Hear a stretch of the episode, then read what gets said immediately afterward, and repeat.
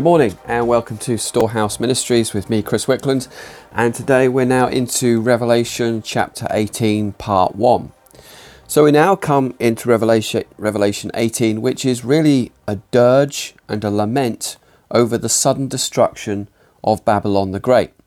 Now, although it is a dirge and a lament, it is also a praise to God for destroying the enemies of God.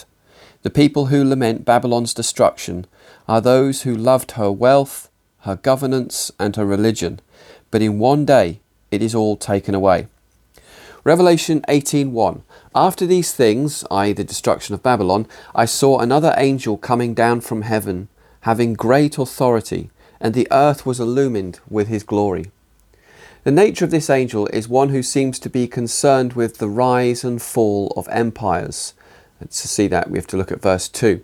Now, this is likely what is known as a watcher, which is uh, mentioned in Daniel chapter 4. It is the watchers who determine God's will in respect to kings and empires, whether they stand or whether they fall. Let's have a look at Daniel chapter 4, verses 13 to 17 to see this. And it reads I was looking in the visions in my mind as I lay on my bed, and behold, an angelic watcher, a holy one, descended from heaven. And he shouted out and spoke as follows Chop down the tree and cut off its branches, strip off its foliage and scatter its fruit. Let the beast flee from under it and the birds from its branches. Yet leave the stump with its roots in the ground, but with a band of iron and bronze around it in the new grass of the field. And let him be drenched with the dew of heaven and let him share with the beasts in the grass of the field.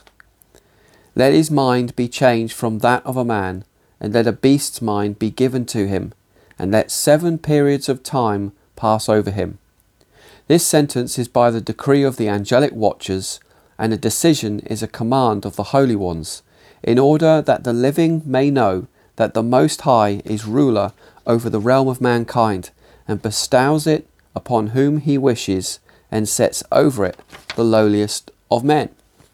Now, if we compare that with verses 2 and 3 of Revelation 18, which reads, And he, that's the angel, cried out with a loud and mighty voice, saying, Fallen, fallen is Babylon the Great. She has become a dwelling place of demons, and a prison of every unclean spirit, and a prison of every unclean and hateful bird. For all the nations have drunk of the wine of her immorality, and the kings of the earth have committed acts of immorality with her, and the merchants of the earth have become rich by the wealth of her sensuality. This passage in Revelation is also uh, reminiscent of several other Old Testament passages referring to Babylon. So let's take time just to look at some of these. There are many of them, but I'm just going to pick a, pick a few here. So we've got one here from Isaiah 13, verses 17 to 22, which says, Behold, I am going to stir up the Medes against them, who will not value silver or take pleasure in gold, and their bows will mow down young men. They will not even have compassion on the fruit of the womb, nor will their eye pity children. And Babylon, the beauty of kingdoms, the glory of the Chaldeans' pride, will be as when God overthrew Sodom and Gomorrah it will never be inhabited or lived in from generation to generation. Nor will the Arab pitch his tent there, nor will shepherds make their flocks lie down there. And their houses will be full of owls, ostriches also will live there, and shaggy goats will frolic there. Hyenas will howl in their fortified towers, and jackals in their luxurious palaces. Her fateful time also will come soon, and her days will not be prolonged. Now, there are many such scriptures referring to the total destruction of Babylon in the Old Testament. And here's yet another one. This was one. This one's from Jeremiah chapter 51, verses 8 to 14. Suddenly Babylon has fallen and been broken. Wail over her. Bring balm for her pain. Perhaps she may be healed. We applied healing to Babylon, but she was not healed. Forsake her, and let us each go to his own country, for her judgment has reached to heaven and towers up to the very skies. The Lord has brought about our vindication. Come and let us recount in Zion the work of the Lord our God. Sharpen the arrows, fill the quivers. The Lord has aroused the spirit of the kings of the Medes, because his purpose is against Babylon to destroy it. For it is the vengeance of the Lord, vengeance for his temple. Lift up a signal against the walls of Babylon. Post a strong guard station sentries, place men in ambush. For the Lord has both pur- purposed and performed what he spoke concerning the inhabitants of Babylon. O you who dwell by many waters, abundant in treasure, your end has come, the measure of your end. The Lord of hosts has sworn by himself, Surely I will fill you with a population like locusts, and they will cry out with shouts of victory over you.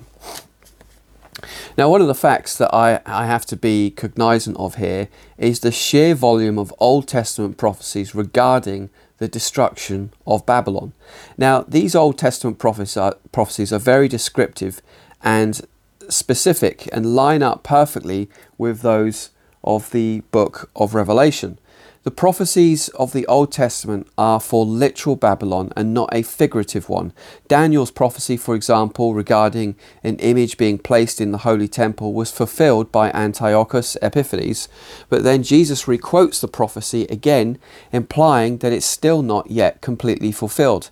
And we now understand that its fulfillment will be complete and literal at the rise of the Antichrist as it clearly states in second Th- uh, tongue-tied second Thessalonians chapter 2 verses 3 and 4 therefore logically I have to concede that as all the Old Testament prophecies are regarding a literal Babylon not a mystical figurative one I personally this is my own opinion I tend to concede that the prophecies in Revelation regarding Babylon which are mostly requotes from the Old Testament probably apply to a literal Babylon, not a figurative Roman Empire or Europe or America, etc.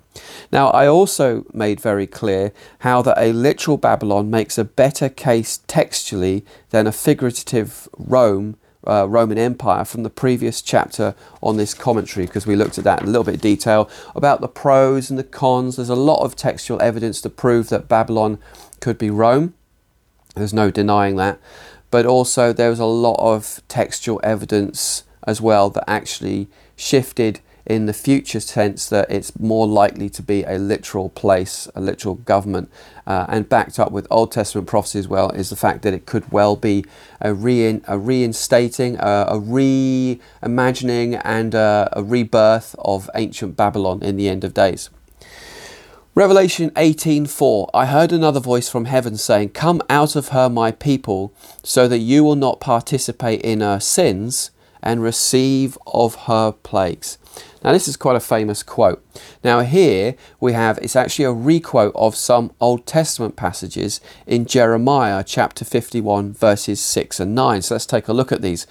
And it reads, "Flee from the midst of Babylon and each of you save his life. Do not be destroyed in her punishment, for this is the Lord's time of vengeance. He is going to render recompense to her. Then we go to verse 9.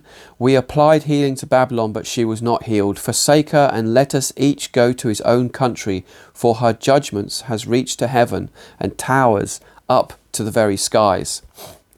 Now, one may ask why Jews would even be in Babylon at the end of days, which is a very good question. What are they doing there? Well, we can infer several considerations here. Firstly, in Matthew 24 from verse 15, it warns the Jews that when the image of abomination is erected in the holy place, that they are to literally flee that moment and get out of the country. So, firstly, it is possible that some end up hiding in plain sight in Babylon to avoid capture and death.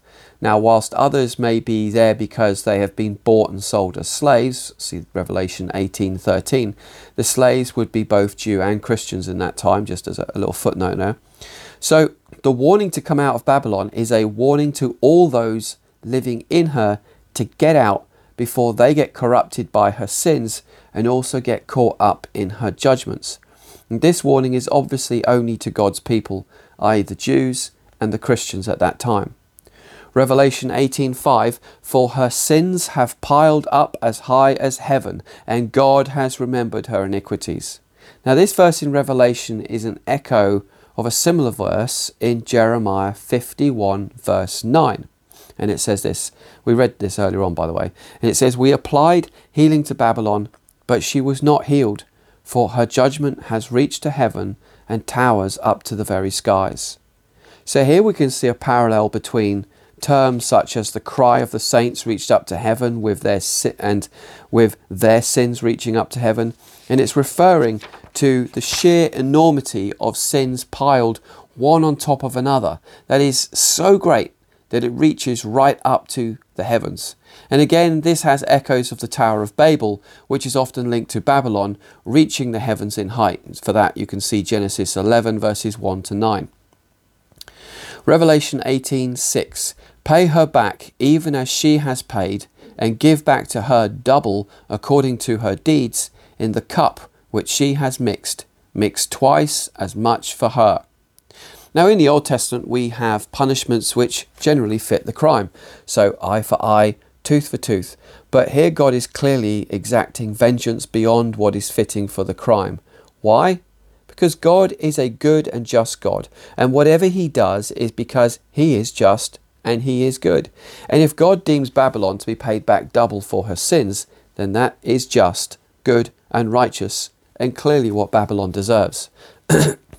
now, Let's move on. Revelation 18, verses 7 to 8. To the decree, the, sorry, I'm not speaking very well today. To the degree that she glorified herself and lived sensuously, to the same degree give her torment and mourning. For she says in her heart, I sit as queen, and I am not a widow, and I will never see mourning. The quote is sitting as a queen is a type of requote from Isaiah 47, verse 7. Isaiah 47 being a lament for the destruction of Babylon. And I would recommend reading the uh, Isaiah chapter to glean further insights into the destruction of Babylon. And as I just said, that's Isaiah chapter 47. Now, this queen of Babylon thought in her arrogance that no evil would ever befall her, yet she forgot a simple rule the rule of sowing and reaping. She sowed much idolatry, pain, and heartache into the world, and pursued the Jews and saints of God, and drank of their blood in her chalice. Babylon the Great is only around for a short time, approximately seven years, so to be cast down so quickly shows how great and evil her crimes were in comparison to nations of the past, where their crimes may have taken hundreds of years before it reached the heavens. So Revelation 18:8 For this reason in one day her plagues will come pestilence and mourning and famine and she will be burned up with fire for the Lord God who judges her is strong. Now it's interesting to note here how God judges Babylon. We firstly know that the beast and his armies are used by God to wage war against her, but it seems there is more than just a mere simple war going on here. Here we can see four punishments that God has laid up for her. Firstly, pestilence. Now, pestilence can be many things, including things such as plagues of locusts, etc., which ravage farmlands. It's also nasty diseases and afflictions. And here we see a parallel to what God brought upon ancient Egypt in the book of Exodus. Secondly, mourning.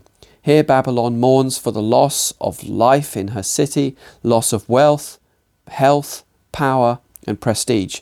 Again, we see ancient Egypt mirrored here.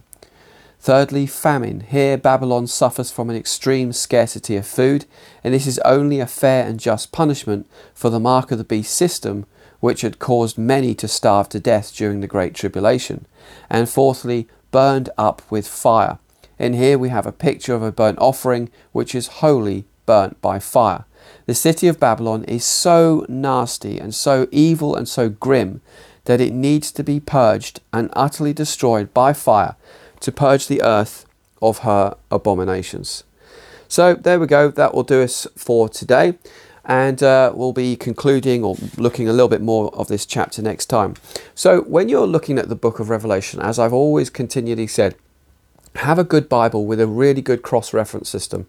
You know, I've often said that you really need to know your Old Testament to, to understand the book of Revelation. But a good question is well, what if I don't know my Old Testament very well, but I really would love to read the book of Revelation? Well, the simple and easy way is have a really good cross-reference Bible, and every every section that you read, you know, come out of my people and things like that. Look at the cross-reference and see where it comes from. Go back into the Old Testament and read it, and that will help you get a bigger understanding and start to link both testaments together. And as you link both testaments together, it will give you a better understanding of the book overall. Okay, well, guys, God bless you all, and uh, I'll speak to you again soon. Bye bye.